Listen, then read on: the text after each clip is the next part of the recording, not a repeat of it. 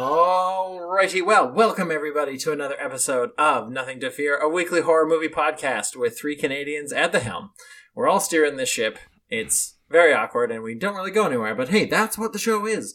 What we do on the show is we watch a horror movie every single week. And there's three of us, and I didn't introduce ourselves. I'm already off to a great start, everybody. But my mm-hmm. name is Billy Schultz, and I'm joined by Alex Wan. How are you, Alex? I'm great. How are you? Oh, I'm doing really well, thanks. It's a beautiful. Has anyone Sunday. ever asked you how you're doing? Because you're always asking us how we're doing. Well, you just did, and I, well. I get people asking me how I'm doing. So yeah, what one for fifty-two? I don't remember if I've ever done it in the podcast. So Well, you've done it now, and you've asked Good way me to start. in in our friendship. You've asked me how I'm doing, so I I count that. Mm-hmm. And I, I'm also joined by Luke Mason. Uh, how are you doing, Luke? I'm great. I was introduced to the steering wheel with my head, so it was a helm met that we're in charge of here. anyway, it's also because like you it, don't want to step on your toes of like the how how are you doing question. You know, Sure. Like in the script, it says Billy beside that, so I was like, well, I'm right, not yes. Billy, so I think I think uh, the computer part of my brain says, well, I can't ask. Well, thank you for holding to the script so um, rigorously. You're very Yeah. slavish to the the words Mhm. uh, on the page, which is which is amazing. For every time I write these whole episodes, word for word, like you you follow the script, and I, I admire that about you. yes, Yeah, no- Good job, Luke. You are so smart and handsome. There is no improvisation of the squiggles. Ah, shit. I have to say, Luke, your helmet joke just now Right. and my reaction to it just reminds me of like Mm. I don't know, just like listening to like anybody's reaction when you tell a type of joke like that really Sure. says a lot about how they are. I was listening to the bonus episode you sent me about Scream and Yeah. your co-host on Full Spectrum Cinema, other Alex, as we call him, was like, Yes. ah, the jokes have started already, and like just sort of moves on. it's just like, yeah. His face responds to the joke more kindly than his voice does. Oh, good. Good, I've had good. I've had much crueler and more kind of uh, im- implacable responses to the jokes more often than that. But yes, you were right. I also fu- to, to if I you got me confession moment. I do use these jokes as a little bit of a, like a exploratory for friendship type of thing. I like How to- are they going to respond? Okay. I like to see how people deal with their time being so cavalierly wasted. Well, you know what? Like, eventually, one of them will hit Yeah, yeah, yeah. you know, as evidenced by our friendship, Luke. It took about three months. Yeah, yeah. I'm at about a I'm at about a one out of one fifty ratio, which That's not bad. is way better than Jim Carrey odds. one in a million, so you're saying there's Oh. a chance. Okay. Oh, that was a Yeah, that was, a long walk to get there. I don't know if Dumb that and joke Dumber. was dumb Dumb and Dumber dumber. reference. Yeah, Yeah. Okay. anyway, it's a good thing that you don't mind time being wasted because hey, No. that's what this whole show is about. So I hope listeners, you're ready for the next hour to ninety-ish minutes of your time being wasted, and I hope you've got something to do while we're while we're talking about this horror movie because we are here at the end of listener request month, and it's been my my second pick for the month, and I chose a movie from 2014 called As Above, So Below, of which I only know the trailer because Hmm. I watched that to do a little bit of research. So, my initial thoughts on what As Above, So Below is it looks like kind of what if the descent was under Paris and maybe Hmm. some psychological torment of people trapped underground in dark, cramped spaces. So, let's get it going on. But uh, have either of you seen this movie? I can't remember who's who has and who hasn't. Negative. Negative. Okay. Tell us about it. Tell us about what you know about As Above, So Below, Alex. I, I, I don't know anything about it. First time I heard about it was when Sure, you showed me uh, uh, me the list of movies I could pick from, and I was like, I don't recognize this movie. I'm not gonna pick it. and and the, the thing about this is I, I couldn't even guess what this movie was about. Like i could maybe assume it's something underground but like when i picked ouija 2 I- i'm like okay it's about a ouija board. Like the title kind of mm. tells me a little bit but this this title doesn't give me much. For all i know this could be a movie about mining. It could be like journey to center of the earth. It could be digging a hole to china. That would be a good movie. Yeah. Make a note okay. I, I don't know. I don't know anything about this movie. I don't know what it's about. I, have, haven't even seen what the poster looks like. I haven't seen the trailer. I don't know Oh, who's in it. Sweet. So you're really going in blind. I mean, I'm- this is kind of Yeah. the opposite title from a, an American Werewolf in London, which we were like, this gives away too much. Like, as above, so below. You got nothing. You're getting nothing from it. So Yeah. I, I like my movies to tell like I like the titles to tell me a little bit more than a little bit less because at least I'll I'll kind of it'll either pique my interest or not. For this one, it's Sure. it's so vague that that like I can't even like I'll be honest, I can't even pretend to be really interested Hmm. if I'm just hearing the title of the movie. right. You Yeah. know, it's yeah. But Wow. you know, you picked it. A viewer request or a, a listener requested it, so I will go in with. Just like Tis- neutral expectations. I'll, I'll go in with some tisms. Yeah. Tisms, all right. Just the tism.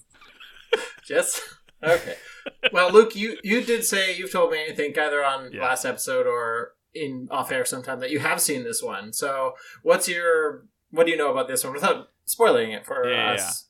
are Uh, I've it? I've I've seen it. Yeah, only once I think. It's a found footage film actually. Ooh, okay. So it's that style again. Yep. Catacombs of Paris. And I will try to fill in a couple blanks for you, Alex, without spoiling anything. But as above, so below is a kind of like tablet inscription from the Middle Ages, which is supposed to denote like what you see in heaven, you can see on earth too. So it's like oh, the oh, al- okay. the alchemists used it as like part of the there, there's like occultic motifs medieval christian motifs. It's like of the era just before the scientific revolution so like people were just starting to think about how to incorporate mm, their supernatural world with their natural world kind of thing. So there will be a supernatural element to this movie because it is based on a pseudo christian kind of like whatever the Middle Ages version of like offshoots of Christian would be would be something like this. So like 14th century Seventh Day Adventists or Mormons or Mm, uh, right, right, like right. whatever that was. The two the te- the Knight Templars, right? Like these secret societies that Oh, sure, sure, sure. elements, and obviously Paris would have been a place where this kind of happened. So that hopefully doesn't give away too much of the film without, but it still lets you know that Is this a French movie? no, no, no, no, it's a American movie, but just set in Paris. Cool. Uh, And an American a- movie set in Paris, And There you I, just like in America, I I remember liking it, so we'll, we'll see. I don't remember the details so much, but you'll, you know, I, I think my Discord name will make more sense after you see the movie. sure. It's also a All right. found footage movie, so Yeah. we'll see Mhm. if like so. When when did this movie come out? 2014. Okay. So maybe it'll be because Yeah. we because you know not only have you seen a lot of found footage movies, Luke. Now I have seen a lot of found Right. footage movies as well. Maybe I'll be like, oh, this would have been cool if I saw it for the first time. Maybe Hmm. I don't know. I thought you are seeing it for the first time. Yeah, yeah, yeah. Well, but the first found footage movie, I think. Like you mean. first, Oh, like see. found footage, like got found footage effects. You know. Yeah, yeah, that makes Mm-hmm. sense. I think it's going to be interesting to see, you know, because the paranormal activities have come out by this point, Mm. right? It's sort of around this time. There's there's been the found footage genre has kind of found its legs, I guess, and it, it seems like this is maybe a point where they're like, what if found footage plus, you know, this different scenario or this scenario? So I'm kind of interested to see what they can do with that one. And yeah, if it's the Catacombs of Paris, I definitely. Well, it is the Catacombs of Paris. I guess, a spoiler. Apologies, but the, it is evident in the trailer, and then the poster as well has the Eiffel Tower and like a bunch of bones on it. So, but like you know, that's a very creepy place to just be in. And then also, if that's found footage, like ooh, yeah. So I can't wait to get into it. I think we'll we'll dive in. We'll watch it. It is available on YouTube to rent. I couldn't find it on any other streaming platforms, but so if you want to watch it, check out YouTube. And yeah, we'll spoil this movie when you finish hearing the trailer. And I'd recommend please checking out doesthedogdie.com for any other trigger warnings. And yeah, we'll see you after the break. My name is Scarlett Marlowe, and I'm a student in urban archaeology. 370 feet beneath this point is a hidden chamber. That might contain a critical missing piece of our history. How are we supposed to get down there? Catacombs. There are 200 miles of tunnels right underneath our feet. They're holding the remains of six million corpses. Stop. This is the Empire of the Dead. These are human bones. We go through here. Let's do it.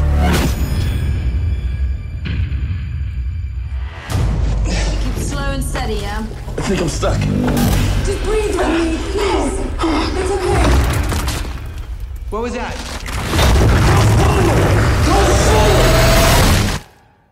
everyone okay? I think I am. What the hell do we do now, huh? We can't go back. We should just keep moving. Tell me we didn't just go in a circle. It's exactly the same. No, everything's upside down. What happened to the entrance?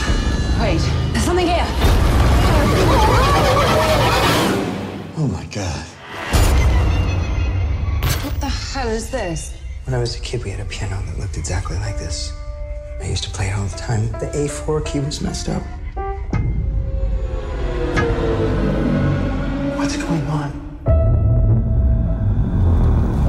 Can you read that? According to mythology, that's the inscription over the gates of hell. And they shall be made to crawl on their bellies to enter the kingdom of darkness. Did you hear that?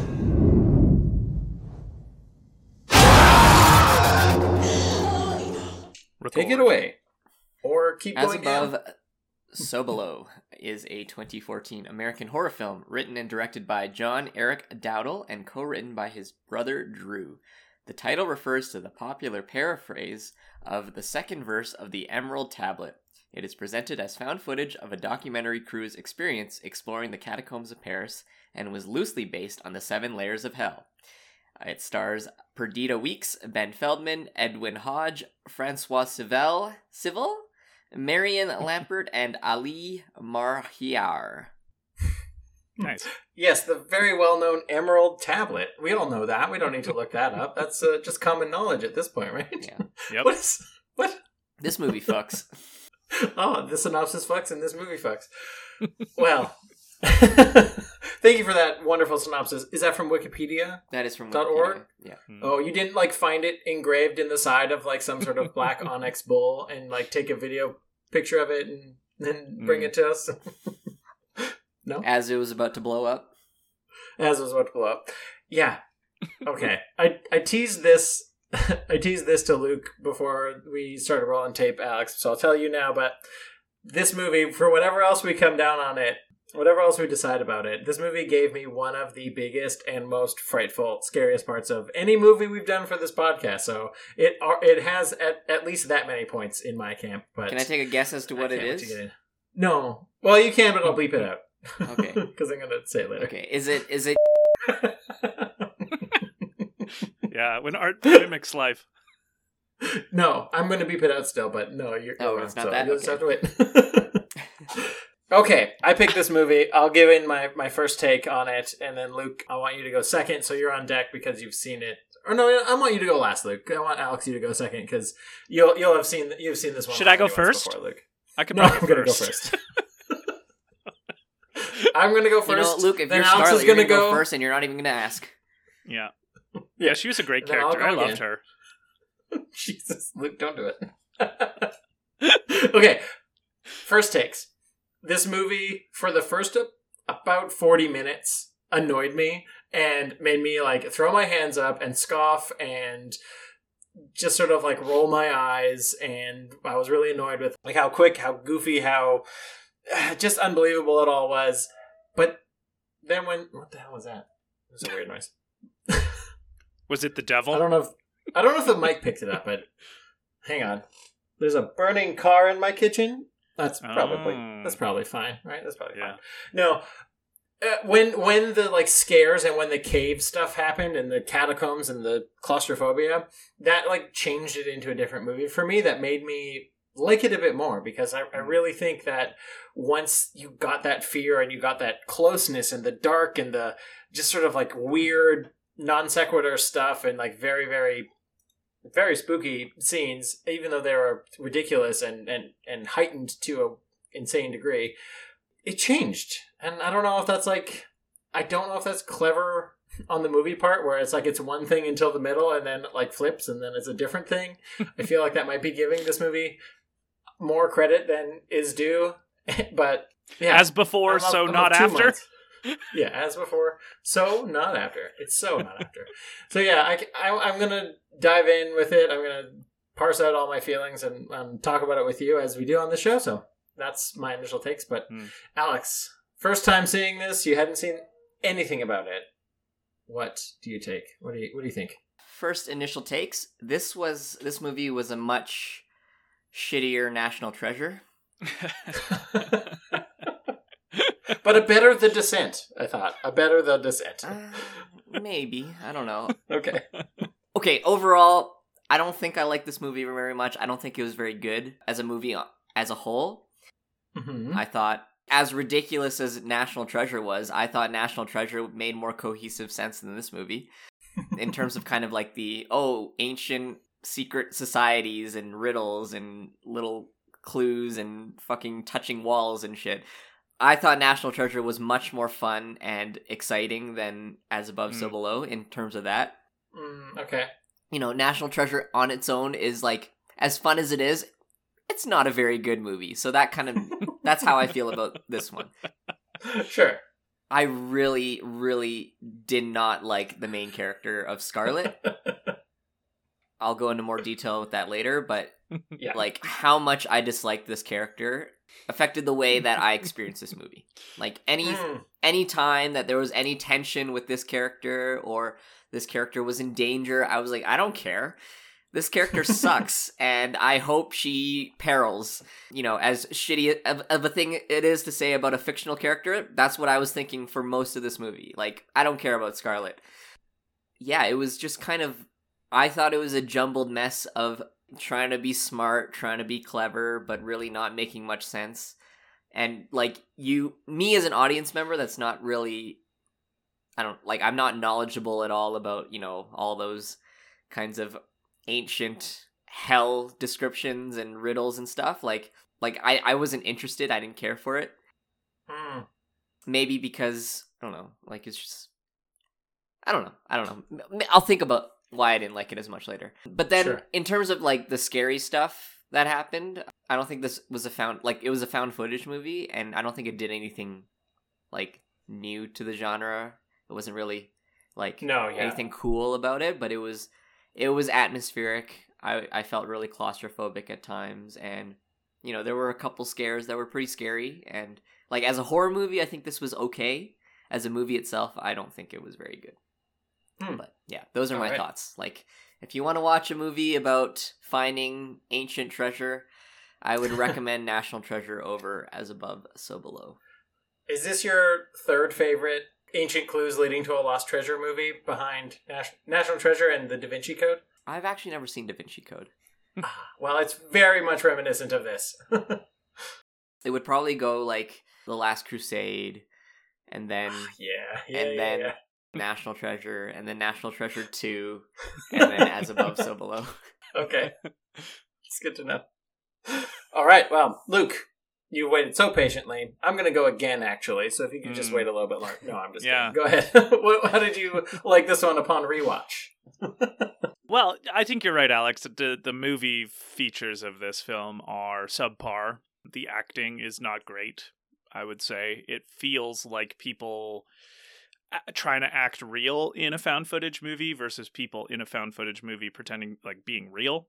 So like there's Right. a kind of Mm, almost third order awareness of the characters that makes it feel like oh they're over dramatizing it because they know they're on film kind of thing hmm this movie would have done a lot better if the cameras were less referenced than then it made it feel like the acting was just over the top because of that so yeah i don't think the acting was very good and like this might be the most realistic found footage movie in how um, seizure inducing it is with Oh, the camera yeah. movements and like okay this is actually how cameras would move if someone an amateur was filming without actually making a movie Well, if an amateur was filming as a cave was falling on top of them. yeah exactly it's Yeah. just like there are so many seizure inducing like frenetic parts of this that i didn't need you know like it didn't make me feel good Yeah. so the technical and the visuals were not great. I mean, there there were some cool like shots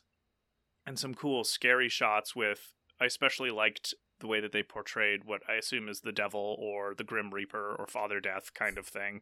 Like I thought that, That was looked what that was? good. I think so. Yeah. Yeah. Okay, my bad. Yeah, Yeah, that, he's I just completely chilling missed out. that one. I think I I, thought it was we're just sup- a homie chilling out. No, I think we're supposed to assume that that's death because I mean, I Right. assumed that because he was wearing like the cloak and the hood that is the stereotypical version of death in He's wearing book- Death's- books and the whole uniform. Yeah, Yeah. yeah. I thought it was Ghostface.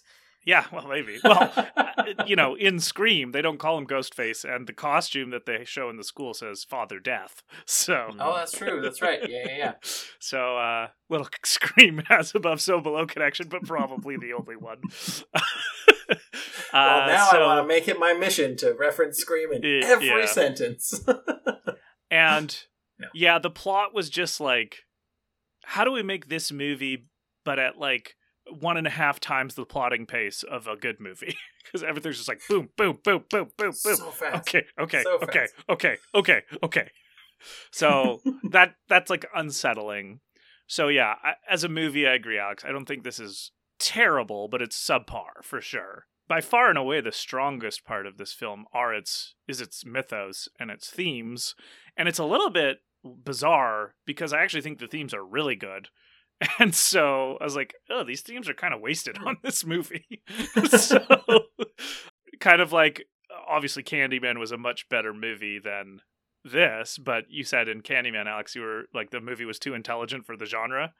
I think the themes deserve a better film than this because Mm, I think it's really interesting to dive certainly into the mythos of like the Philosopher's Stone and Nicholas Flamel, and so you get your like Harry Potter tie in there too, kind of for the audience. And I like National Treasure. I like those kind of movies, even though the Dan Brown novels are kind of pulpy. They're they're fun. I like reading them. I like the Lost Symbol. I like Inferno. You get your Dante right in all of this. You get mm-hmm. like these ancient screeds. But then I really liked the take on like hell is what you bring with you kind of thing. And like hell is Yeah, inside of you and your part of it is like how you beat yourself up over your trauma and you don't like reconcile your own past behavior or feelings or thoughts with now and so like there's a disjunct. And like there's a pretty cool interpretation of hell which is like that right? Like hell is what is what you have inside of you that you haven't dealt with yet Yeah, well, it, it goes back to Hellraiser 2, where it's like everyone Mhm. has their own personal hell, and it kind of Yeah. expands on those themes a little bit, which is cool. and of course christianity more broadly has made that like a literal place or a physical place because metaphors are 41 feet down. yeah well it's a little bit harder to compel behavior with metaphors than with literal right. Yeah. places so you know that's not a surprise but the fa- and then the scene where she returns the philosopher's stone and she finds the real stone and it's a mirror and it's herself. So it's like she's her own yeah yeah obviously it's her because it's a mirror but like that's what the philosopher's stone actually is the, the immortal life or like the life-giving thing is actually in you. It's inside of you. You can Mhm. bring it out yourself. So like these themes are really interesting and deserved a better film than they got. Because the movie itself was not great but the mythos and the themes were I, I want more of them. I think that they're really interesting.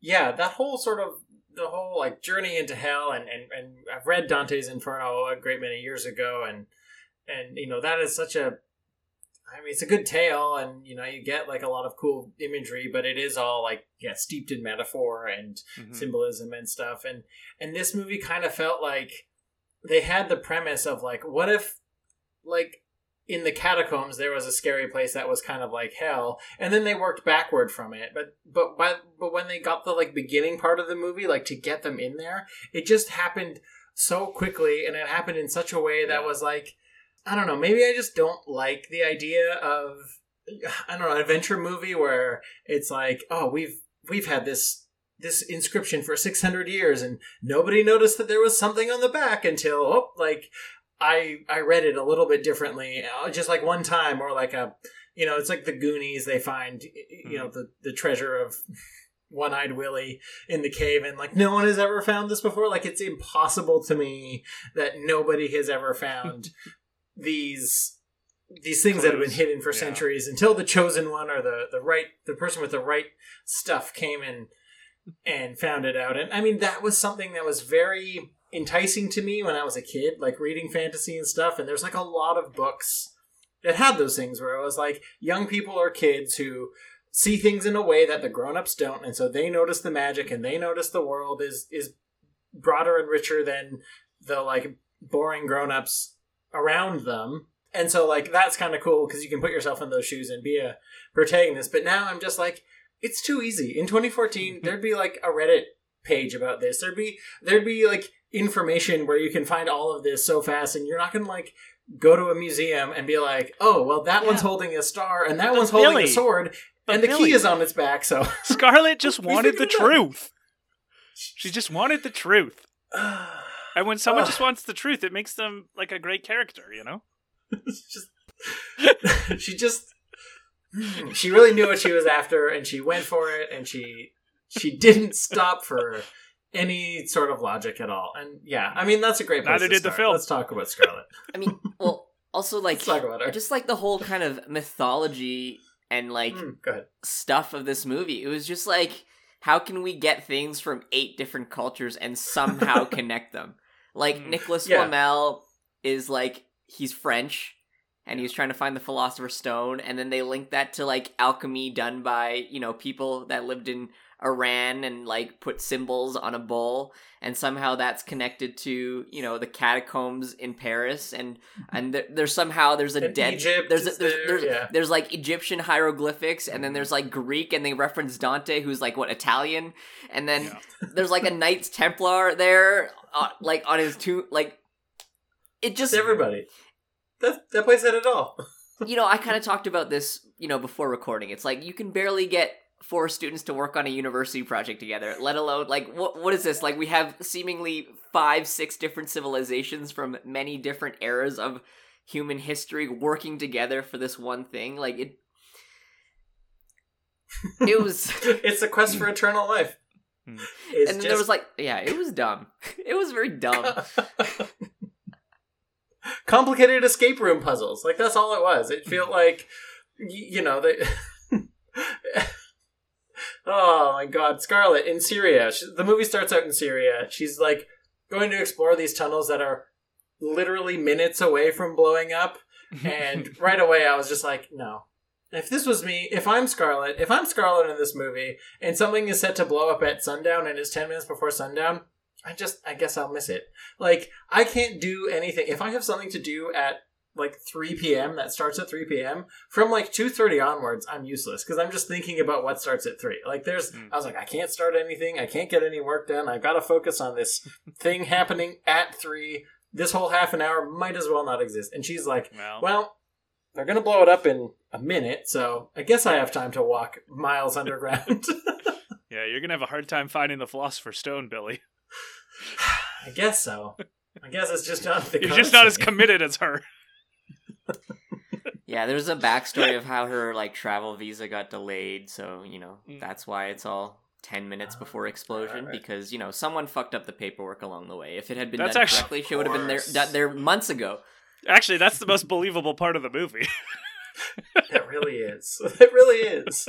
Because she she has her little camera and then she also doesn't have like a Polaroid or she doesn't have a phone to take pictures of. She's just got to be like, "Okay, I'm looking at the bull. I'm looking at the bull. Okay, I got to go." Like it's just ah, it's so silly. So silly. She's certainly obsessive. She's an obsessive person. And I don't know, like I think the payoff of that is supposed to be her like subconscious guilt around her father. And Right. there is definitely like something there to talk about. Again, like good themes, they would draw out a broader conversation around the deeper things that are being alluded to.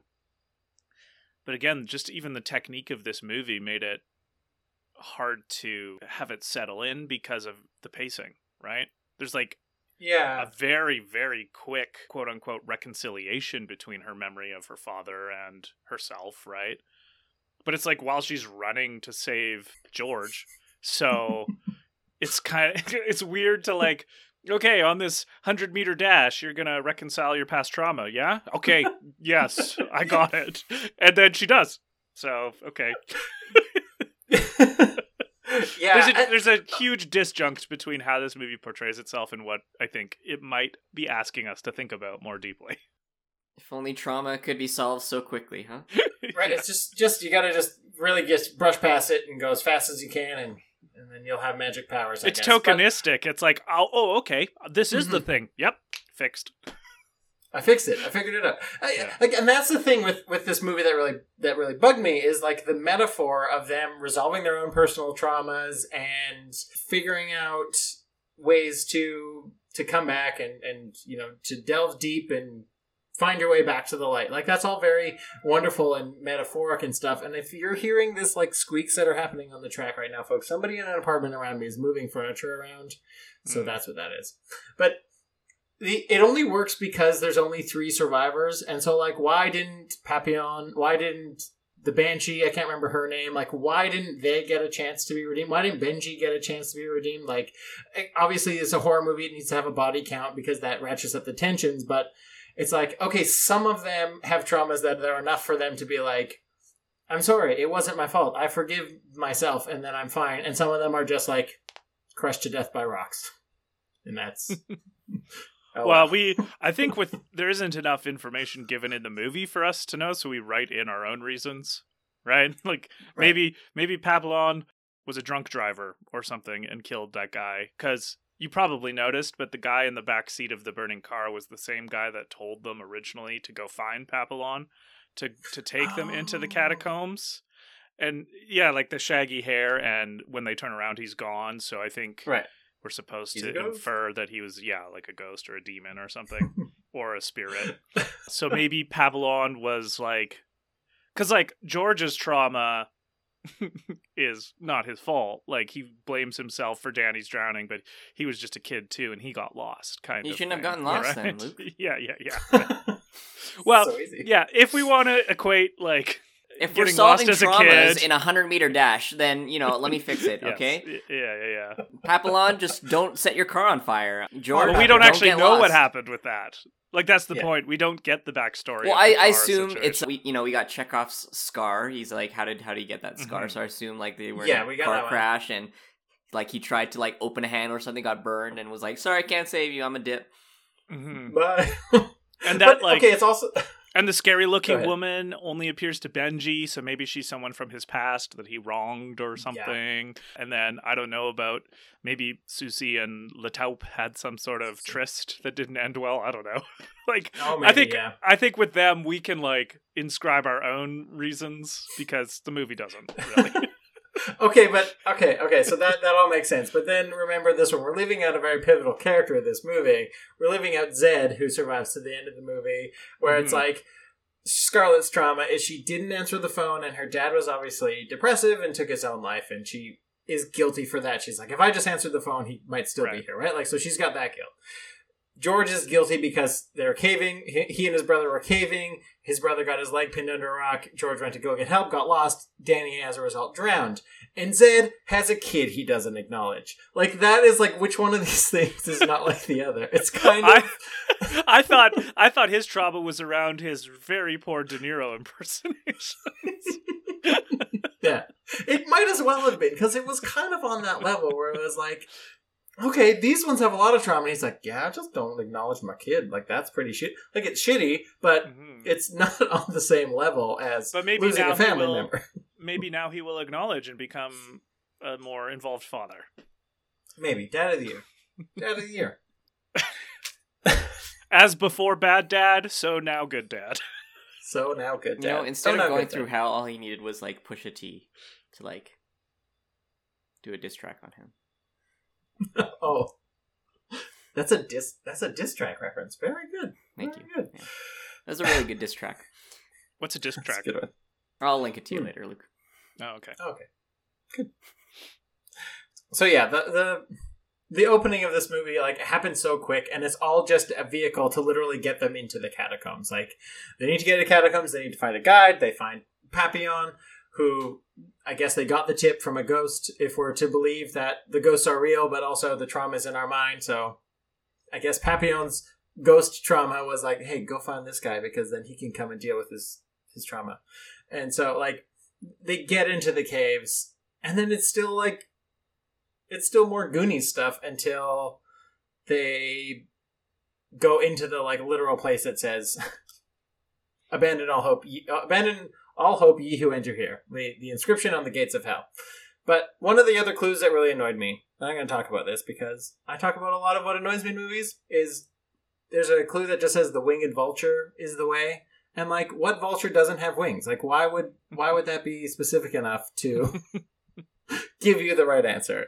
I mean, I'm in their defense, when the clue is the winged vulture gives the way and you're in catacombs and you I'm going to follow the first winged vulture I see in those catacombs. sure okay like contextually, right? Like obviously if I was in a zoo or like I don't know, the savannah, I'm not going to follow the first winged vulture I see there. But if I'm in like the the Paris catacombs, I know for a fact that there are probably going to be 0 to 1 winged vultures down there. I'm going to follow the first one I see. You're. You talked me into it. I yeah. All right, I agree. Well, and They here were is lousy with vultures. herein lies Scarlett and George's expertise, which gets them through many a puzzle in this Mhm. cave. Even though Papillon et al. are the spelunkers we didn't know we needed. Fortunately, Scarlett and George are the clue solvers that nobody The asked puzzle for. solvers. Right. It was a grad student's part-time job creating like an escape room, really. Hmm Yeah. It was such, and it was so like that everybody went in with like we've done escape rooms. I think we've done escape rooms together, and even though those escape rooms are very like, yeah, they're not like super hard. They're tricky, but they're not like, you know, what's on the line is whether or not you get your photo taken with a like we solved it at the end. And it Mhm. still takes us to be like i don't know what do you think this combination is? Is it 536 is it 635 i don't know let's make sure before we go in. And they were just like okay we have to move there's a bunch of rocks we can move. Either we move the right one and we live or we all die. And they're like it's five. It's number five. Here we go. Hunk. and it's just like wow to be that confident. Ever This isn't Scarlett's first Tomb Raider mission. yeah, can we talk about Yeah. Scarlett? yeah let's talk about scarlett okay best character of the movie Yeah, she was my favorite. I would Like, have been I fine th- if she was the only one. I think it was like maybe 10 minutes into the movie that I put in the chat, Mm. like, I don't like Scarlett. And then, like, 10 minutes after that, I was like, Scarlett, like, really sucks. And she she, sucks so much I think, okay, if we're talking deep themes about this movie, if we're trying to, in, like, talk about deeper themes, I think a Let's deep try. theme of this movie is that the greed of knowledge is equally as bad as the greed for physical possessions. Okay? okay So, like, obviously she's not like trying to steal from people. I mean, maybe she is, but like she she she wants to find the philosopher's stone because that's what her dad was doing, and she feels guilty about his death. So she, I guess she's trying to carry on his legacy. But the the ways that she does it is just like you're a person of poor character. You are a shitty friend. You are like just like someone who's just so selfish and doesn't see anything besides like immediately what's in front of her. You know? Like she knows that George's younger brother drowned in a cave long ago. She has this knowledge, but she's like, "No, George, you're coming along. We're going down to the catacombs where there's probably water." And when when George finally tell like says what happened, Benji's like, she's like, "Sorry, no, Benji, it's okay. You didn't know. It's not your fault." But Scarlett, you fucking knew, Scarlett, so it is your fault. Like, but Yeah. she's like pushing. She knows that George like is not comfortable doing something, constantly pushes him to do it, and is like not supportive in any other way. And I just don't I don't like how they reconcile at the end because if I was George, I'd be like, no, fuck you, you got me in this mess. I didn't want to go to the cave, Scarlett. Yeah, I think that's really important to to bring up because the idea that she's so driven that she's got this task and she's willing to overlook anything in the pursuit of this task is a major character flaw because yeah, she doesn't respect George's wishes. He's very clear from the get-go of being like I don't want to help you. I don't want to help you and she just like pesters him into it until he's like fine, I'll translate for you and then I don't want to go down there. I don't want to go down there. I don't want to go down there. And then we get surprise cop attack, and he has to go down in the. the well, and then she's like, "No, you're going down." Like He's a. Uh, it's She's like, so yeah, she's not fucking inconsistent. And Yeah. yeah, and then like just like all the other kinds of like so non-socially aware. Like okay, so George is pulling all these strings to get them into Nicholas Flamel's like tombstone. And it's Right. like, oh, thanks for this favor. We're looking at all the clues and shit. And it's like, oh, I bet it's behind. And just immediately starts like, she's like, takes it off. she's the fucking kid that like just doesn't know when to stop and is just like just think for a second like nothing like the world does not fucking revolve around you like zero consideration for anybody anything that like that seriously irked me as a character Well- and i was just i was so upset at this character that maybe like i kind of lost sight about what the point of this movie was but because they wrote in such a shitty character that I automatically didn't like. Like anything she did, I was not invested in at all, and I just didn't care. Like the only one I was rooting for, I was rooting for everybody else, but you know, like they're they're not important to the story. She. And does she's the one that lives. It sucks. Sorry, I said it. Right. she not does the the, only thing one. that.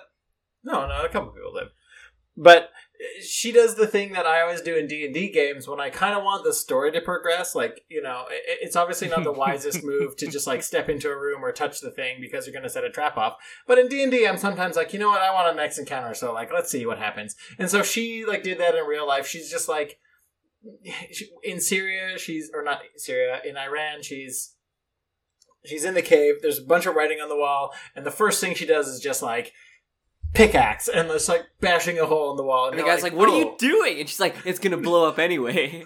Doesn't matter. And so, like, yes, it's it's worked for her in the past. She's got her way. Obviously, she's found great success with this, but it's like, yeah, this isn't like a way to engender people to be friendly to you or want to help you as, apart from you like bullying them into it and so she was a very grating character to to deal with it just yeah and then the She fact pulls that people into bullshit situations that they don't want to do. Like right, like at the start when they're looking for George, she just breaks into the church, and Benji, when when he's filmed, is like, "What are you doing?" Right? Like She's like, we have to break in here quietly. The loudest lockpicks you've ever seen in your life. Open the door. George is up there, but he's also like a guy who just breaks into stuff and fixes it. And it's like, is this charming or is this a thing that would get you into a lot of trouble? Like, You know, all those Parisians are like, "Oh my god, we got." I was so mm-hmm. glad when those bells stopped ringing 240 years ago, and now they started again. Which asshole fixed this? it's so loud. I need to sleep. I don't want the church bells to ring. Thanks for nothing, George. But yeah, she just she just barrels in and she does does it in her own way, and you can tell that she kind of like she was supposed to be like charming and quirky, but it just kind of came off as like abrasive and and obnoxious in in her character. And then the fact that she ends up as being the one with the magic power, who you know the power was inside you all the time. You have the power to solve your trauma and whatever. Give your dad a real quick hug. Okay, off you go. You learned your lesson. The end. It's just like, Mhm. ah, that's disappointing. She was like Well- an unapologetic Kool Aid man. I fucking hated her. Okay, all right. To to do some armchair psychologizing here on her. She's like monomaniacal because Mhm. she's she like I see her like desire to overeducate, to be so singularly focused, knows four live languages, two dead ones, has two PhDs and one master's kind of thing. Like I would my my amateur psychologist here would perhaps ruminate on her feeling like she needs to compensate for not coming through for her dad at some time Mhm. like not being enough even if it's just one time of like not answering the phone, but like who knows what else is stemming from that. So I think she's like a, a cartoon version of someone who is I don't know the correct medical term in, in clinical psychology, but like compensating for perceived inadequacy in other realms of her life that she can't hasn't wrestled with consciously yet. So Mhm. like I think again giving this movie more credit than it is due, I those would be kind of social symptoms you might see in someone suffering in this manner or or Yes. dealing with this kind of trauma. And that's not an excuse like it's not like oh that makes what she did okay. It's like the difference between a reason and an excuse kind of thing. Right. Yeah, yeah, yeah. So like if she was going to get help, this is where I might start if I was in this Well, place, right? I think in a better movie, a better a better written movie gives you more clues to the fact that she is trying to kind of live up to her dad or she is trying to like hold his memory or mm-hmm. you know because it yeah that all makes sense Luke but it takes it takes somebody sort of pulling that out of the I'm you know, reaching the real deep. you're reaching real deep out. to pull Yeah. that out. And in a better movie, they could have given you a couple little hints of dialogue of being like, you know, they, they mentioned a little bit about her dad pursuing this and and he couldn't find it, and so she's she's obviously. and we do see an image of him at the beginning, right? Like Mhm. we see, like Yeah. in that first cave that's about to be blown up, it's like her dad hanging from the ceiling, kind Yeah. of thing. So we see that guilt, but it would have been just nice if there was like a little bit more of, you know, Mhm. maybe George being like, "Hey, you're always like so focused and you don't notice the people around you. You don't notice who you're hurting. You don't notice how it's hurting them." And like have that sort of be a bit more of a realization instead of her like literally just seeing her own face in the mirror and being Mhm. like, "Oh, You know what?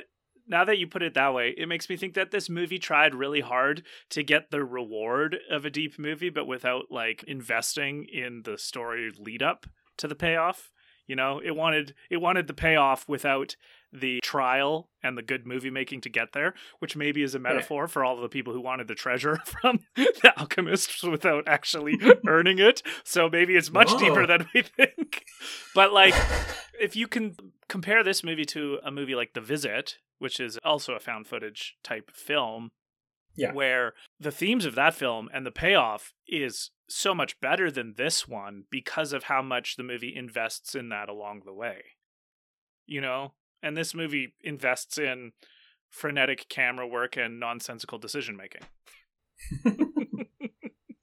They really do. But the strength of this film, I really do think, lies in the scares because Mm. they were very effective and they were kind of like uh, you're seeing in like in a lot of good horror movies you're seeing the like scary things before you know they're scary things right like we see that guy who tells him to go find papillon and then he's gone and it's like oh what the hell? That's like a weird is that a ghost? Or we- see the scary like intensely staring lady a couple times. We don't really know what's going on or whether or not it's real or made up. And it kind of like put like it puts you on that back foot of not knowing what to believe. Like you can't like very early on you can't trust what your eyes are seeing right? Like i think even in the cave uh, yeah we talked about the cave in iran she sees her dad hanging there like obviously that's not real. She's she's miles away from where he was. She wouldn't see that body. It's in the past it's her trauma it's hallucination. So like we realize that you can't trust anything you see. And so all of this could just be scarlett's psychosis right? All of mm. this could just be in the mind of her but See, that's But we in- get to I feel like that all. was a big inconsistency with the movie, though, right? Like this is a found footage horror movie, but like all the supposed hallucinations and stuff, it's all on video. So I feel well, like it's because it's what the video is what she brought with her. this movie might have been better as not a found footage, because then at that point you don't know if the characters are actually seeing what they're seeing, and like that Oh, yeah, creates- right, I yeah, feel like that makes a little bit more like a intriguing kind of premise and the whole unreliable narrator or is this supernatural? Is this actually happening? Are they seeing this in their mind? But like when everything's being recorded by their their little head GoPros and the big big movie camera it's like we as the audience are seeing it because it's being recorded. So it's like I guess this is all real and they're all actually seeing it or Mm. maybe the supernatural hell demons have found a way to show up on film I don't know. and like they're actually physically there. It was it was Yeah. it was kind of weird at times when I had to think about it like that. Like this is a found footage movie, so we're supposed to be seeing what's actually happening, but there's all these weird things that might not be happening, but then I guess they actually are happening. I think the movie's agnostic on that front because there's clearly scenes where the group sees the same thing, like the car with Papillon and um, La Taupe, Yeah. the demon kind of thing. So there's things that are common knowledge for all of the characters, at least as far as we can tell. But like, Mhm. I don't think we know if everyone else can see what Georgia sees. George sees when or when drowning, Scarlett or the- hears her dad Oh, yeah, saying her name, right? Like no one else heard it. Benji, Benji seeing that woman who Right. eventually leads to his death. Like, so yeah, there's like an ambivalence in the film on what is quote unquote real and what is only shown to specific characters. Right. And so I, don't think it would have really made know. more sense if this wasn't a found footage movie, is what I'm getting at. Yeah, it just wouldn't have been frenetic, which I think is part of what it wanted. I think you can have a frenetic movie and not make it found footage, though. Like you can still have first person shots. Yeah, it kind of it felt like it wanted to have it wanted to have its found footage scares and it wanted to have mm-hmm. its unreliable narrator scares, and that recipe doesn't super like make a good cake. So it's just like, yeah, you have these two pieces together, but it's not it's not gelling correctly. And I think I think that's maybe where the disjunct Uh, is. yeah, and like right? everyone sees the piano from Ben's past, and everyone sees the phone from, you know, Yeah, everyone hears the Scarlett's ringing. past. Everyone so sees the scary choir. I think, in the true spirit of supernaturalism, it's just whatever it needs to be to make the point. That's fair. Of course. That, yeah, it's Of good enough. Course. How silly of me to not think of that. I mean, it's a hell of a place, Alex. It's a hell of a place. It's- a hell of a place. yeah, I, I mean, I, I- the claustrophobia though really, really was effective in this movie, and I think that just the feeling of them being so far underground, them being like constantly chivied down farther, deeper, deeper, deeper, always having to go down, always having to crawl under things, and you just felt very oppressive and very tense, and like that part for me was the most effective part of the movie was just like once they once they once Pap gets his little name sprayed on the wall and he does his little mark, then it's like, ooh, now it's like tense and like just bearing down and nervous and dark. So you don't know what's in the dark. Like it it plays on all those very primal fears of being claustrophobic, being scared of the dark, being who else is down here? Yeah, there's full of weird.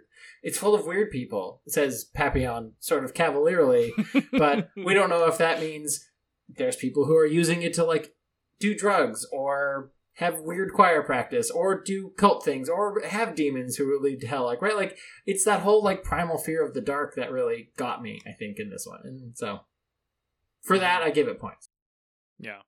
Oh, there's weird people here. Oh, you mean this cult? That is It's just having worshiping weird choir practice body paint and I really, really resonated with Benji in this movie. mm, oh yeah You know, when he, when he gets stuck, oh god that was the and then he's just like, "Why are they singing this song? Somebody tell them to shut the fuck up." shut the fuck up mm. stop singing this song Yeah, that scene Yeah. also made me dislike Scarlett more and more as well. Mm. Just breathe. What- It's so easy. just like calm down oh, if you're having, down, oh, just, calm just down breathe. yeah Just calm down. hmm Yeah, I don't think Scarlett would make a good life coach. No. No, I don't think so. And it's like it goes against the way to like calm somebody down if they're panicking. Like the last time the last thing anybody needs to hear when they're like in an agitated state is be like, Hey, you should just be calm. It's like, okay, cool. I guess I'm calm now. Like no. You're It takes a hyperventilating. while to- Breathe, idiot. walk down from your trauma. Yeah. So so this movie did like a roller coaster for me. I really got annoyed at the start how fast it was. The middle part was very tense and scary, but when she realizes she has to go back to get the to put the stone back and rectify all her sins and how she just like runs back through the entire video game basically to that point, I was just like, "What? This is like I think it's And typified. she just the- fists a couple like uh not well fists. She punches a couple rock zombies. Just like bam. It, it becomes comedic to that point, and there's like just no tension anymore. Yes, exactly. I was exactly going to say that. She's she's running back. She has to see all the stuff that was scary the first time, but this time she's just like, "I don't have time for you." Punch a zombie. It goes down. The hands in the blood lake are just like, "Come get us!" No, no, no. I don't no, have time no, no, for no. you. The, the two of you are totally misunderstanding the themes. The first time she comes okay. across those things, they get the best of her. But when going Right. back now, she gets the best of them, which shows that the Philosopher's Stone is in her the whole time. So her return is part of the theme of overcoming her traumas Sure. and the things right. so that now, with that newfound strength, she can just blast right through them.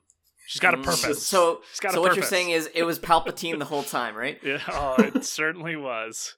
But without a ray of sunshine.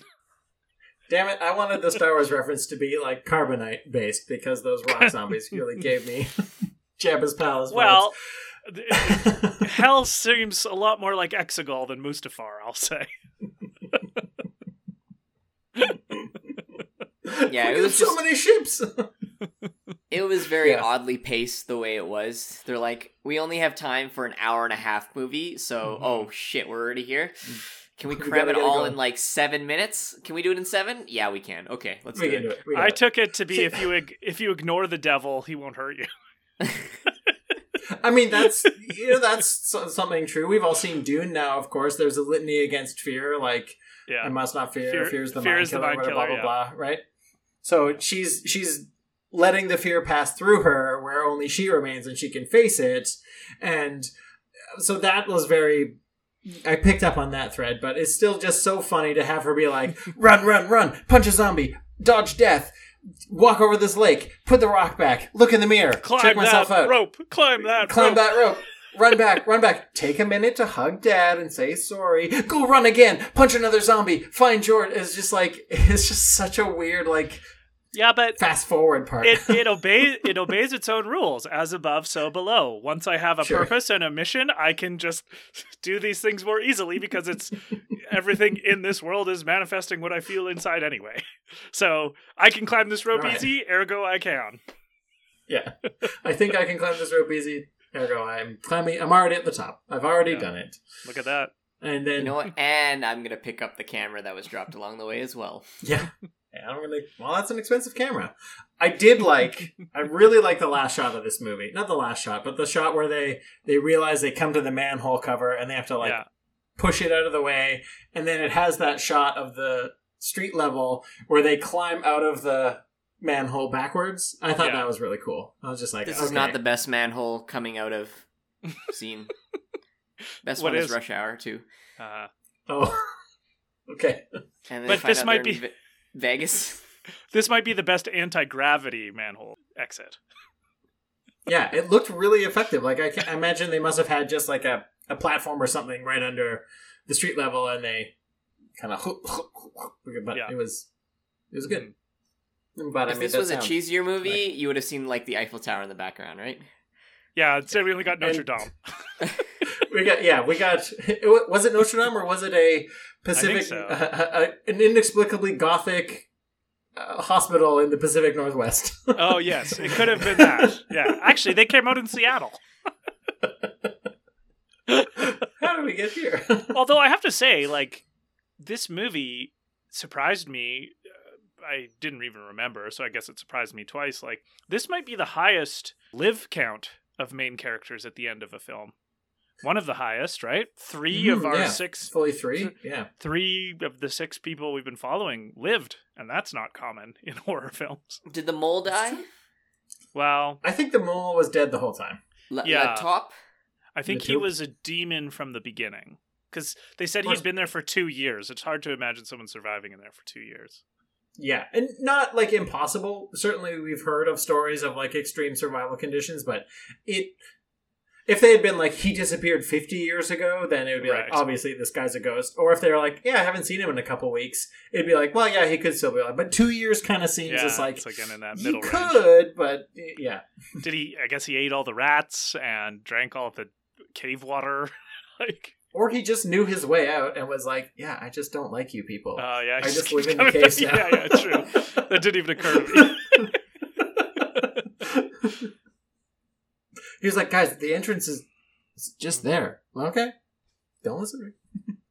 But Yeah. like you're right, the mechanics of this movie are so bizarre because they go through the collapsing bones and they're like, "Oh my gosh, what is this entrance doing here? That's exactly the same entrance that was evil on the other side." Well, I guess we better go through it. It's Yeah, like it's not like- the same thing. this isn't strange to you. Like already I'd be thinking maybe this is hell.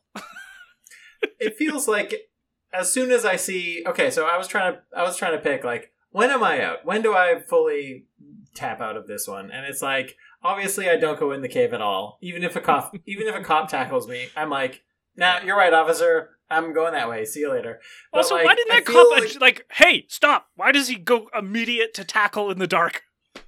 So my theory is that was hell being like, let's get them in Oh. here. They're taking two time to get to hell. Let's manifest a police demon to tackle you and then scare you into the mine so you Mm-hmm. go in there.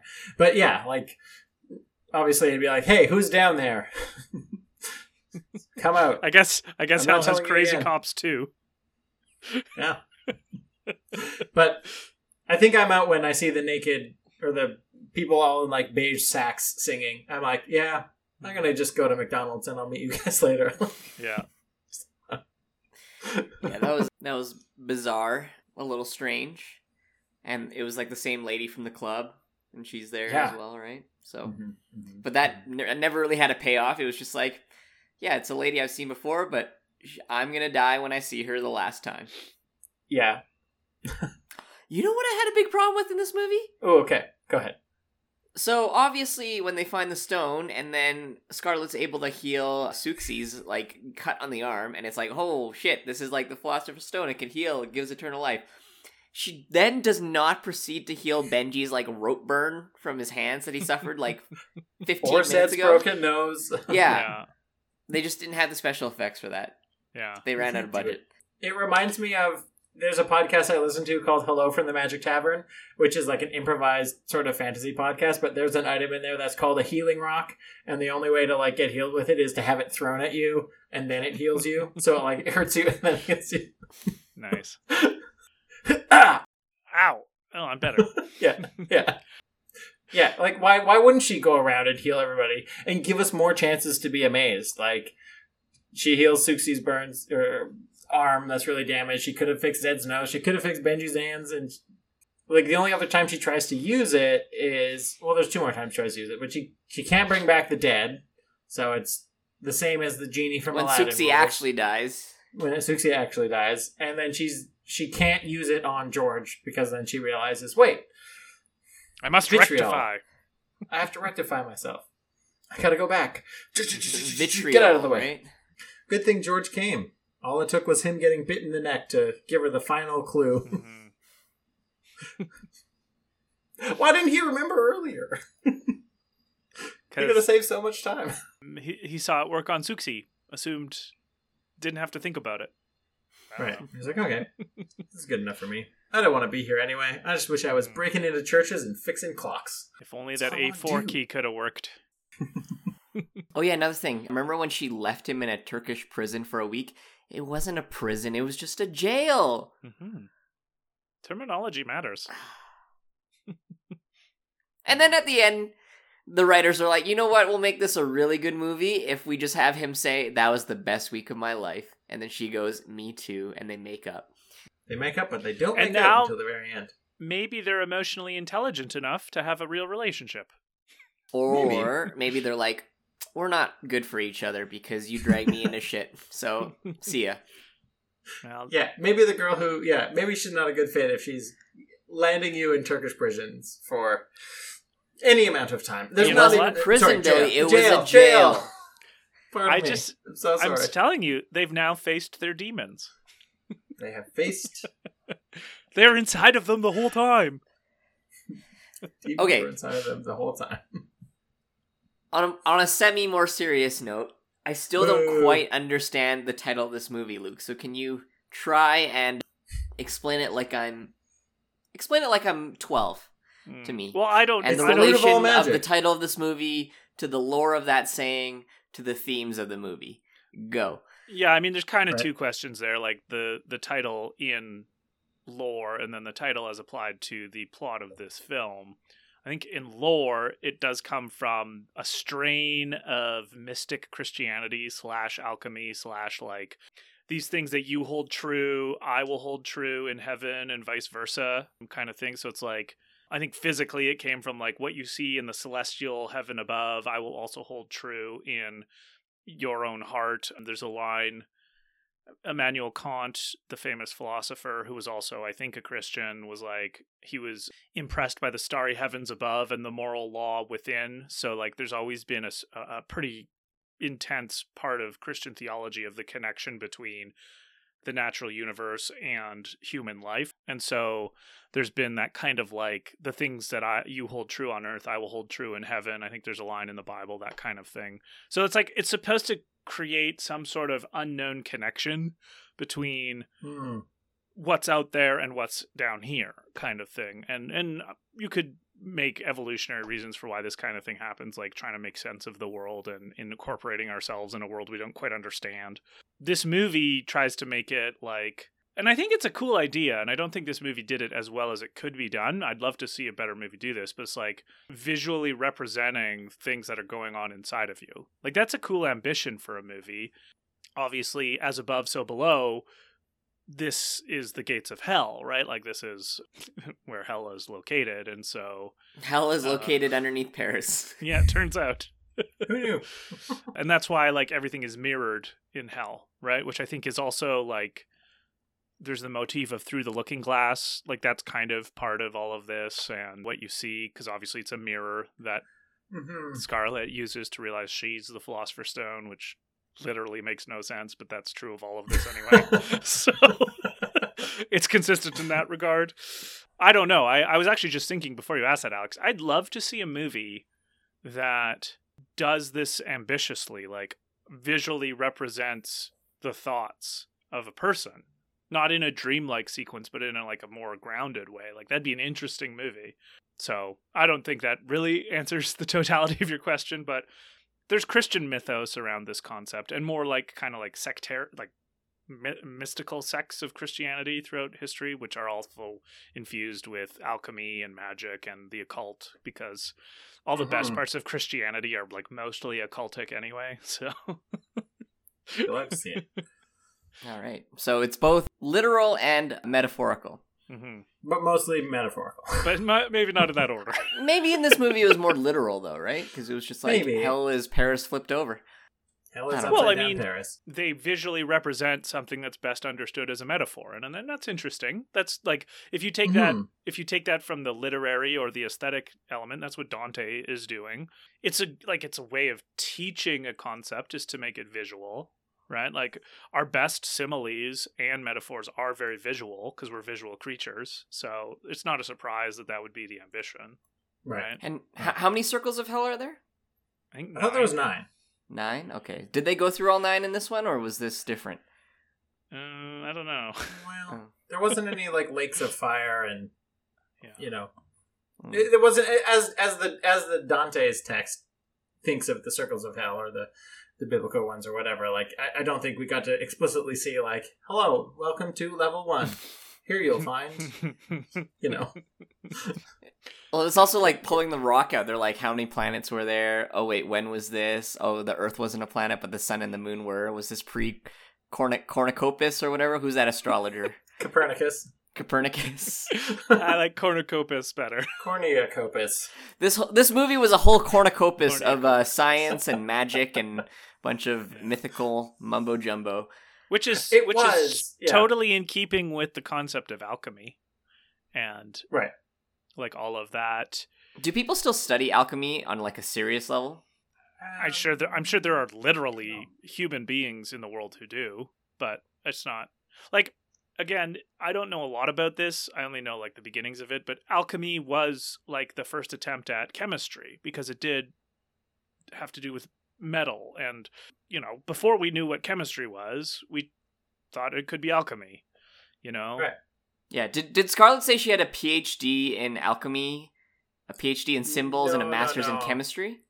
I don't think she did. I don't think you can get a PhD in alchemy. I mean, It would- That- it that- would that's be what a- I was wondering. It Like, would be a history there- degree in like yeah.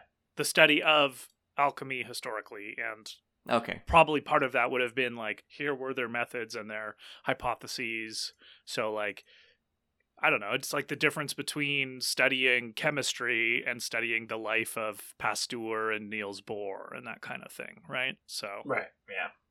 like, you'd Well, learn about what in- they did, but you wouldn't learn, like, here's how you apply it to the world. Oh, yeah. Oh, sorry, I I just looked it up. She has a PhD in urban archaeology, a master's in chemistry, a, ma- a PhD in symbolology, and she's fluent in four spoken languages, two dead like languages, and But not Aramaic. and she's a black belt in Krav Maga, Oh, all right. Yeah. The black belt, in which Krav Maga, which was very came through. relevant in this movie. Well, she did. Yeah. She took out those rock zombies real She quick. beat the like, shit maybe out that was she Krav really Maga. Krav Maga those rock zombies. rock zombie. Rock Yeah. zombie. Rock zombie. what what song is that? You were singing it off air, and I'm thinking of like the B-52's "Rock Lobster" to "Rock Zombie." That's the parody Yeah, I no, but made. But it's- what's the one you're singing? No, what is it? That okay. one's from South Park. Yeah, but which South Park. which one am I thinking? Crab people. Yeah, crab. Crab people. people. Crab. Okay. Look like crab. Talk like people. Look uh, like Oh, rock. okay. Bite like zombie. Rock zombie. Rock zombie. Very good. Very good. South Park is battling with Arrested Development as the second most referenced outside franchise on this podcast. It's gotta be. It's gotta be. Yeah, I think uh, I think that's. I don't know. Do we have anything else? Final thoughts to talk about? Or are we just gonna sing Rock Zombie for the rest of the day? Just fade out on Rock Zombie. Oops, I hit the mic. Damn it. Yeah, I did not take many notes because I was just like, "Huh, they're solving it. Okay, I don't have to invest. I don't have to invest any more time because obviously they know the answer already. It's really lucky they were able to just like put together the cleaning products and you know find the mystical yeah, as text. Luke said, it, wow, it's really really handy that the cleaner left their cart right there. Mm-hmm. Give me your matches. Who is Matt? Who just carries matches? Maybe Yeah. you do in Paris. Although people Ooh, smoke more yeah. in France, I think, than they do here. Yeah, but like They you know, really I do. feel like lighters would probably be easier to carry and use than you know a, a match. Yeah, good point. Good point. I think that yeah. The other, the only other thing I you're wanted right. to This say. movie doesn't make any sense. well, the only other thing I wanted to say is like in in the the idea of the ancient riddles and Da Vinci Code and solving stuff. It's just very nice. I said it in the chat. It's very nice that these Aramaic verses and rhymes also rhyme in English. Like it's just a Mhm. really nice thing that the you know the word for heaven and seven rhymes in both English and ancient Aramaic. It's just very considerate of them, and and everyone's used the same unit of measurement since you know 600 years ago. It's up. It's 741 feet. That hasn't changed. Yeah, and what did they say the number? The it- alchemists believed the number for the devil was 741, seven forty one. Mm-hmm. which I always thought it So was seven 666. forty one feet, six hundred sixty six meters. Is that the conversion rate? That seems like too too big. I don't No, think so. because it would be much ma- many fewer meters. It'd be about a third of that in meters. Yeah. Mhm. So where did six six six come from then? I don't know. that's I think from the Book of Revelation. Mm. It's the number of the Oh. beast. So this is like I I, I think six six six comes more from the apocalyptic part of Christianity, not necessarily after The alchemy, the alchemy part of Christianity, of course. Yeah. yeah. yeah. But again, I'm not. totally Imagine if on Jesus turned water into gold. that. Mm. well, he could, but again, it's context. He was at a party. Yeah, yeah. He does. Who wants gold at a party? He's also like he's. Didn't he also like inveigh against the Pharisees? But gold can be used all to buy gold? goods and services. It's like I don't. You don't need all this gold. All you need is wine and hanging out with me, Jesus Christ. Well, um, there's one part of the Bible that says it's harder for a rich man to enter heaven than for a camel to enter through the eye of a needle. And I guess that's why Ned Flanders, the great American philosopher Ned Flanders, says, I believe the Bible, even the parts that contradict the parts other parts, Yeah. and the parts that contradict my life. yeah. Well, Ned's not a rich man. He's rich in family and values. He runs a left-handed store, for God's sake. Yeah. I just I get a kick out of the prosperity gospel element of Christianity. Yeah, it's wild. All right. God could love you too for 1999. Oh, you can also buy your way. What's it, what's the thing you can buy in in some sects of Christianity, where you can you can buy something forgiveness? Well, there's a word. It's Well, that was there was the sale of indulgences. That's That's isn't that tithing? thank you. sale of indulgences. No, yeah. that was a Catholic thing ah, those Catholics. I was up to something. A number of centuries ago, but like Right. I'm sure it's still around somewhere. Yeah, like there you could do a deep dive on like really bizarre elements of Christianity throughout the Middle Ages and they get bizarre. The weirdest thing has to be the incorruptible bodies of the saints, and how that's just a saint, a thing. It's like, Mhm. come and check out the saint. It's it's a mummy. Come look at it. And I was like, oh, okay, cool. This is a thing we believe. Way to go. Okay. Final thoughts on As Above, So Below. What do we got? Or should we go into scariest part? I'm No. good. No, I'm ready. We're shrugged. We're shrugged. All right. scariest part of the movie. I guess it's my pick. I get to go first. Here we go. I'm going to defer because I, I'm going to oh. defer. I'm going to defer. I want. I want to Okay. go last. so, Luke, I pick you to go first. I don't again, there were like a few jump scares which startle me, but I don't think that's quite the same as being scared. So I actually the the parts of this film that I found the creepiest are the meat and potatoes of found footage horror, which is something walking around in the distance that you don't know what it is, kind of thing. Mm. And Yeah. it's like the slap shot. Slap shots in hockey are the most basic kind of thing, but when a good one happens, it's just so satisfying, even though I've seen a thousand of them before. There's just something cathartic about them.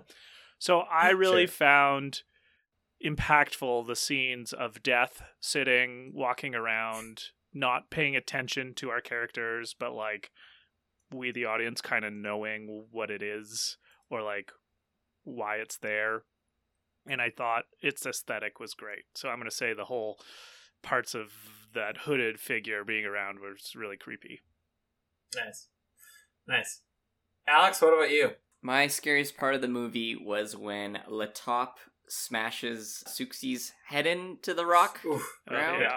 That's That was brutal. really gross. And like I was like, okay, there's gonna be a jump scare happening. Like it's it was very obvious, very telegraphed. But then I didn't expect it to be like that graphic and brutal. Mhm. So yeah, that's that's my scariest part. That one was definitely frightening, but the one that got me so badly that I actually like shouted and stood up straight and like had a elevated heart rate for the rest of it was the part where Benji just before Benji dies. For some reason when we see the the, the woman with the black hair walk past one more time and I was like, "Oh no, it's to happen. It's to happen." and then it like lunges out at him holding like a baby or something and he just falls down like for some reason that just like freaked me the hell out. I, I yeah, I'm still a little bit like, who Was I it- get shivers okay. just thinking about it right now. Yeah, Was it the part that you one. saw you saw her or the part where he falls?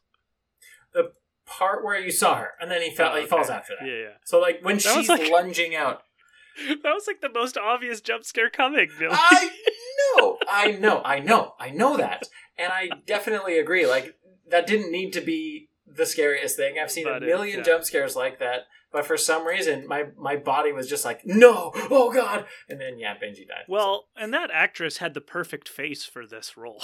like it was Just just, like like, and the makeup stare, they yeah. used, like the sunken eyes and the dead face looking, but like you can tell she's observing you, but there's also no signs of life at the same time. It, it, it was just very like, oh yeah, that's someone very who's looking into your soul.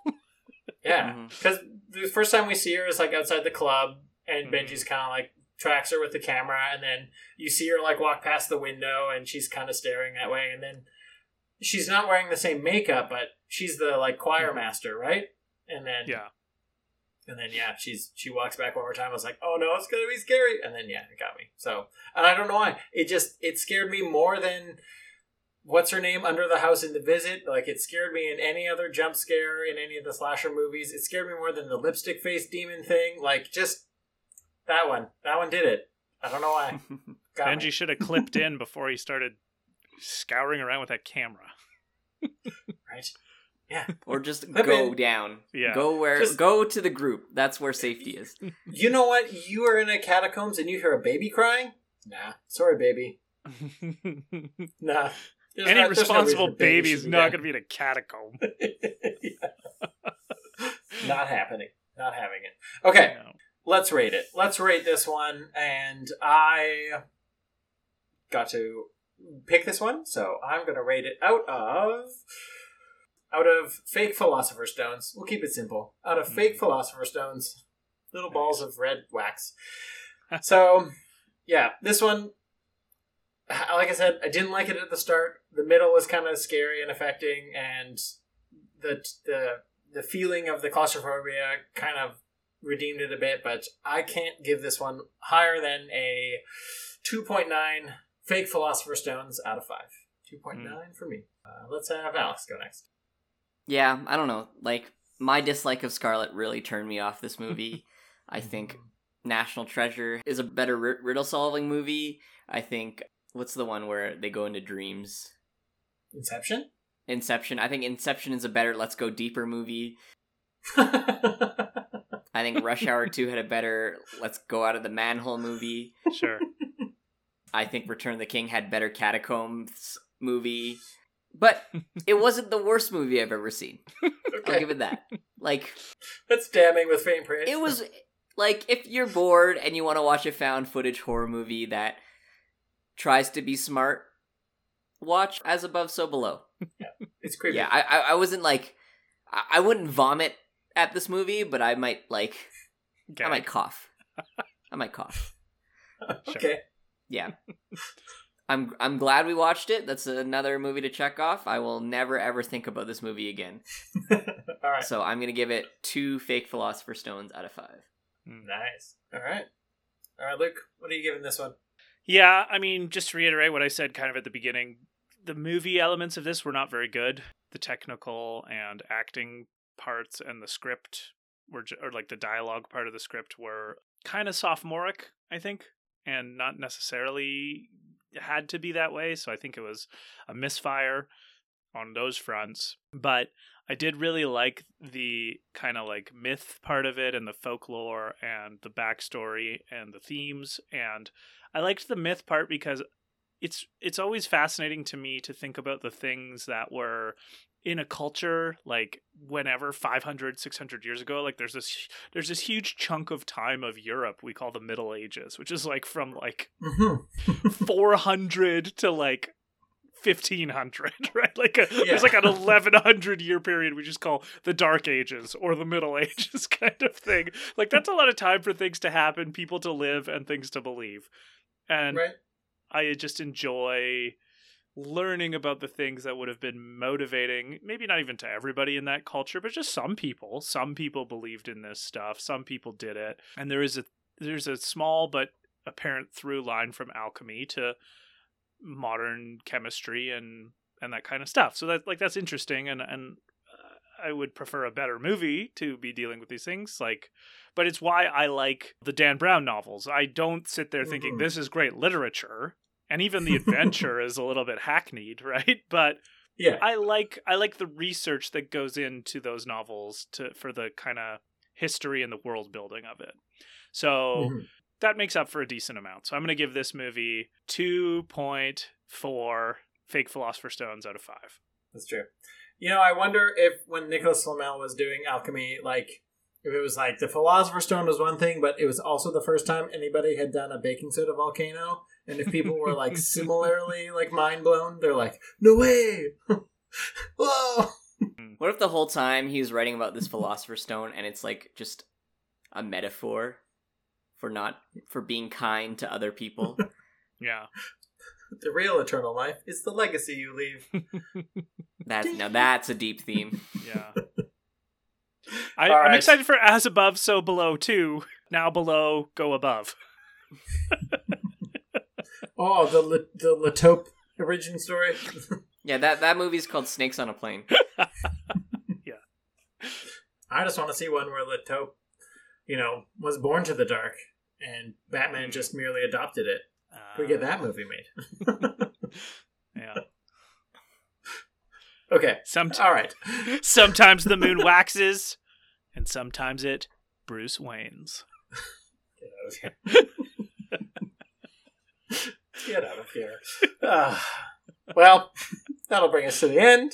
That's the end of another episode of Nothing to Fear, but we are going to cheer something. This is something to cheer section. And I will go first for the cheer because I'm cheering something that I saw my friend do online.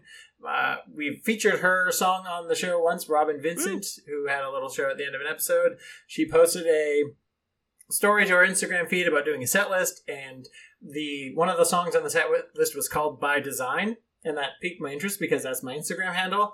And Mhm. she told me that like she saw my Instagram handle, she has really enjoyed sort of watching me and my me sharing my story inspired her to like come out and and live her truth as well so that made me feel really good and she said that in part my name my instagram handle name was the impetus for the song called by design Aw. and so i was just like that's Awesome. something that i've never like have happened. like somebody's like you made me think of this and so i wrote a song about it and so that just uh, kind of felt nice and a little bit of community it was was really touching so thank you Yeah. robin It's a great feeling when that happens to you. You're the inspiration for a song, Billy. Mhm. Woo! Partial inspiration. I don't want to take all the credit because I am allergic to taking credit. But Alex, what are you cheering? I don't know. This was a pretty uneventful week, so I guess Post Halloween. Yeah. Yeah, I guess I will cheer the fact that I renewed my mortgage the other day. Hey. I got a lower rate. Nice. Hey. It's not much, but it's it's honest. It's something. yeah, there we go. Good job. Five Bravo. year fixed. Five year fixed. We're mortgages too. We're mortgages too. So, Billy, All right, now Luke. that you've inspired a song, do you feel like you belong in the echelon of, you know, the Cecilias and the Laylas and the Stacy's moms? Definitely the last one. yeah, okay. I do have it going on. well, now, Luke, I have I have had a song. In, I have inspired a song before. You, of course, wrote your favorite favorite cover of Billy's Jeans. That's right. That's true. so I'm a two time song inspiration. Good point. Good point. My cheer is, I guess, a big one, although it's still, in my mind, a work in progress. But I'm actually starting a new job tomorrow, so that's oh, exciting. let's go. Really? Yeah, yeah, yeah. Oh. The reason I haven't like talked, What's a job? yeah, yeah. The reason I haven't talked about it before with the two of you is that it's not quite where I want it to be, so I wanted to like wait Mhm. to see a bit, but it's it's still a part-time job, but it is running Nice. after-school programs at a local elementary school here in Oh, cool. it's actually just out of town and it's it's like up to 23 hours a week so that's a good start in a town where there isn't a ton of these kind of jobs and i'm hoping to Mhm. grow it and figure out how to make it a full-time job and it it is the people who hired me do have the aspiration to grow it so i think there's potential but i had a big Oh, so disappointment last month there was a full-time job here at the youth center that I was qualified for that I didn't get because they knew the other person they wanted to hire before that kind of thing. So, Right, yeah. you know, that that's life. So I'm mm-hmm. excited to start this new chapter of work with and honestly, I'm just excited to be working with kids again. It's been a while and Yeah.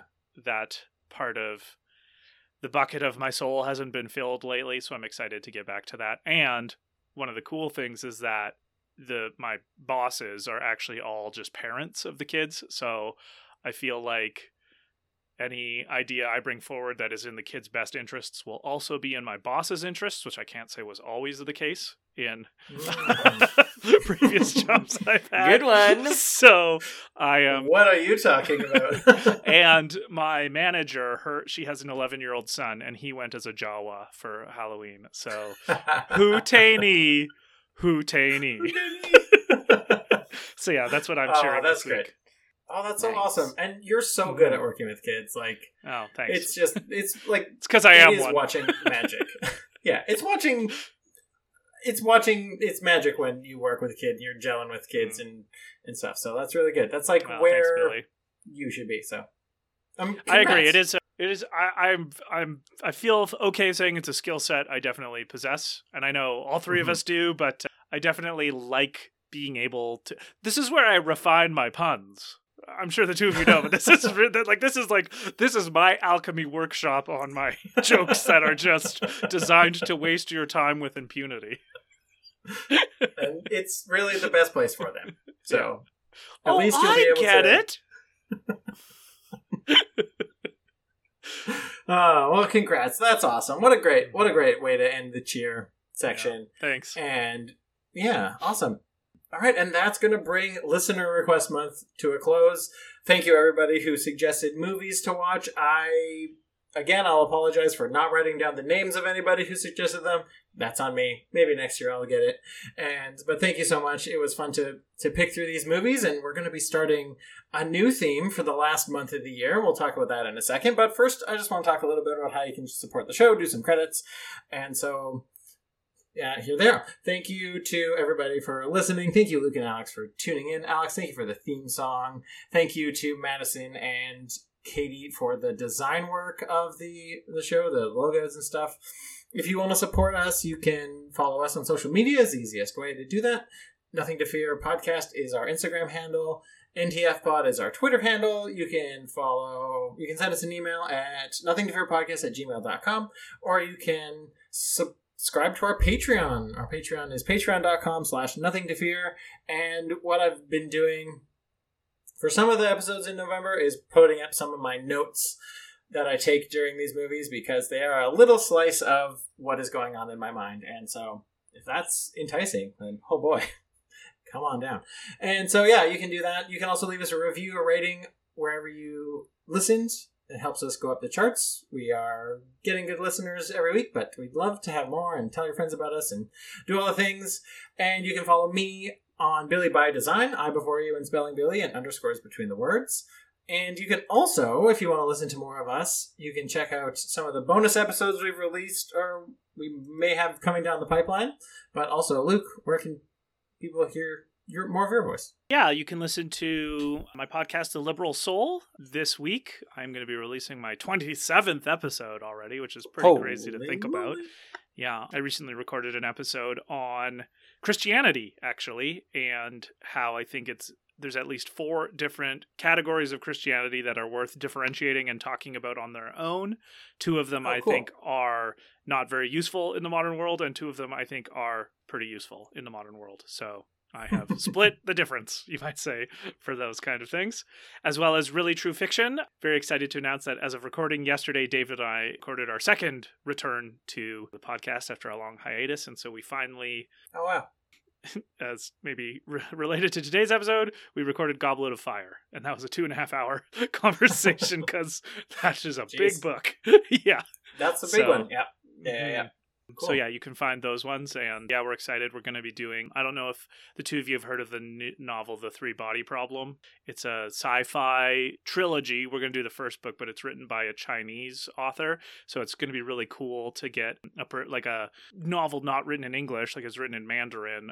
I love getting the conception of somebody on the other side of the planet what they think about sci-fi and humanity and the world. Mhm. I, that's why I Mhm. love reading Haruki Murakami novels, like getting a, a, a Japanese perspective on existentialism. Like, I just love that shit. So I'm excited. Life to... sucks. Girls don't like me.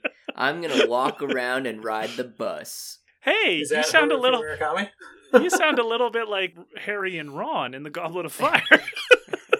You know what? I like his books too, but that is that's a lot of those themes. yeah, that's true. Ah, fair. Well, I just, I guess I'm happy to know that everybody suffers, not just people Yeah. I know. we we're all suffering in our own ways, and that's what makes us human. So yeah. that's great. And yeah, if you if you're So like those two podcasts. you know, I like the sound of I like the sound of nothing to fear, but I want something that's m- slightly more academic sounding and intelligent than liberal soul and really true fiction are definitely your evidence for that. well, I think bring it's us down a whole kind to IQ call them standard deviation. academic. there may be more like I don't know. I don't know if academic is the right word. but I I, word I. I appreciate the sentiment. of course. And Alex, what about you? Can people find you? People can find me on the Rose Key in a cave in Iran. Hmm. Too bad it's Cave blew up. up. Hey, that sounds like bull to me. You know, I heard that Alex just went into the catacombs two years ago. I've never seen him since. Ah. Whose Hey. voice is this? Is it, is that just is that a well groomed feline or is that just a catacomb? No, that one needs work. It's not there. It's not there. you need to work on it a more. You gotta lab that one. It was a first draft. What if it was like, is that is that a well green? Uh, is that mm, is that a Oh, what no, if the punchline your was like fel- a cat I combed? Ah, here we go. Here we go. I guess maybe your feline is poorly groomed. Here is a cat comb. I combed. what if it's a. here's a cat Ah, I cat combed? eye combed. Yeah, yeah, there, that's good. There we go. That's good. Yeah. Okay. We did See? it, everyone. That's we workshop. There We, workshop our jokes. All right. All right. Enough of this. Enough of this nonsense. Next month is December. It's it's a huge one. It's the last month of the year. It's also Mm. episode 80 of the show. Last one in season 4 as I've dubbed it. 20 20 episodes per season. And we're going to be doing movies that came out in 2021. So, I'm excited for this one. And Alex, you got a pick. So, what are we going to watch next week? I had two choices. One, I don't think it's possible for us to watch, so maybe I will save that for another time. Hmm. Okay, cool. So the movie that I've chosen is, you know, funny that we did a found footage movie today. I have picked another found footage movie. Uh, so here we next week we are going to watch VHS 94 and it I would have never heard about this, but apparently a friend I went to junior high and high school with, he produced this movie and it Oh, has cool. a apparently has a 93% on Rotten Tomatoes. Oh, nice. So I Is don't it- really know what it is, but it's a found footage anthology horror Ah, film. so it's probably in the VHS franchise. Yes. yeah. Is that a, Ooh. yeah. Well, because I've heard VHS 2 is one of the best ever found footage films. So Oh, we'll probably have to watch that one eventually. But so this one is called VHS 94. Like, is it Yeah. supposed so to be it- set it's, in it's either the 94th one or it's Ah. set in 1994. I don't know, but we're gonna watch VH- VHS 94. Perfect. If I haven't watched VHS 1 to 93, how am I going to know what's going on? it's like Ouija 2. yeah, exactly. Yeah, and Oh, for those that that want to watch it, I believe it is exclusively on the streaming platform Shudder, Hmm, Ooh, nice. yes. We don't get enough Shudder. which is perfect because we have a subscription that we rarely use. we rarely use. All right. We're well, streaming services too. Yeah, we shot her too. We shot her too. okay. Well, join us next week then for VHS 94, and we'll talk all about it. And remember, folks, they're just movies. There's nothing to fear. But Can I take a guess as to what I it can't wait to is? get in. No. Well, you can, but I'll bleep it out. Okay. Because I'm going to say it later. Okay, is it is it procrastinating on a project until last minute?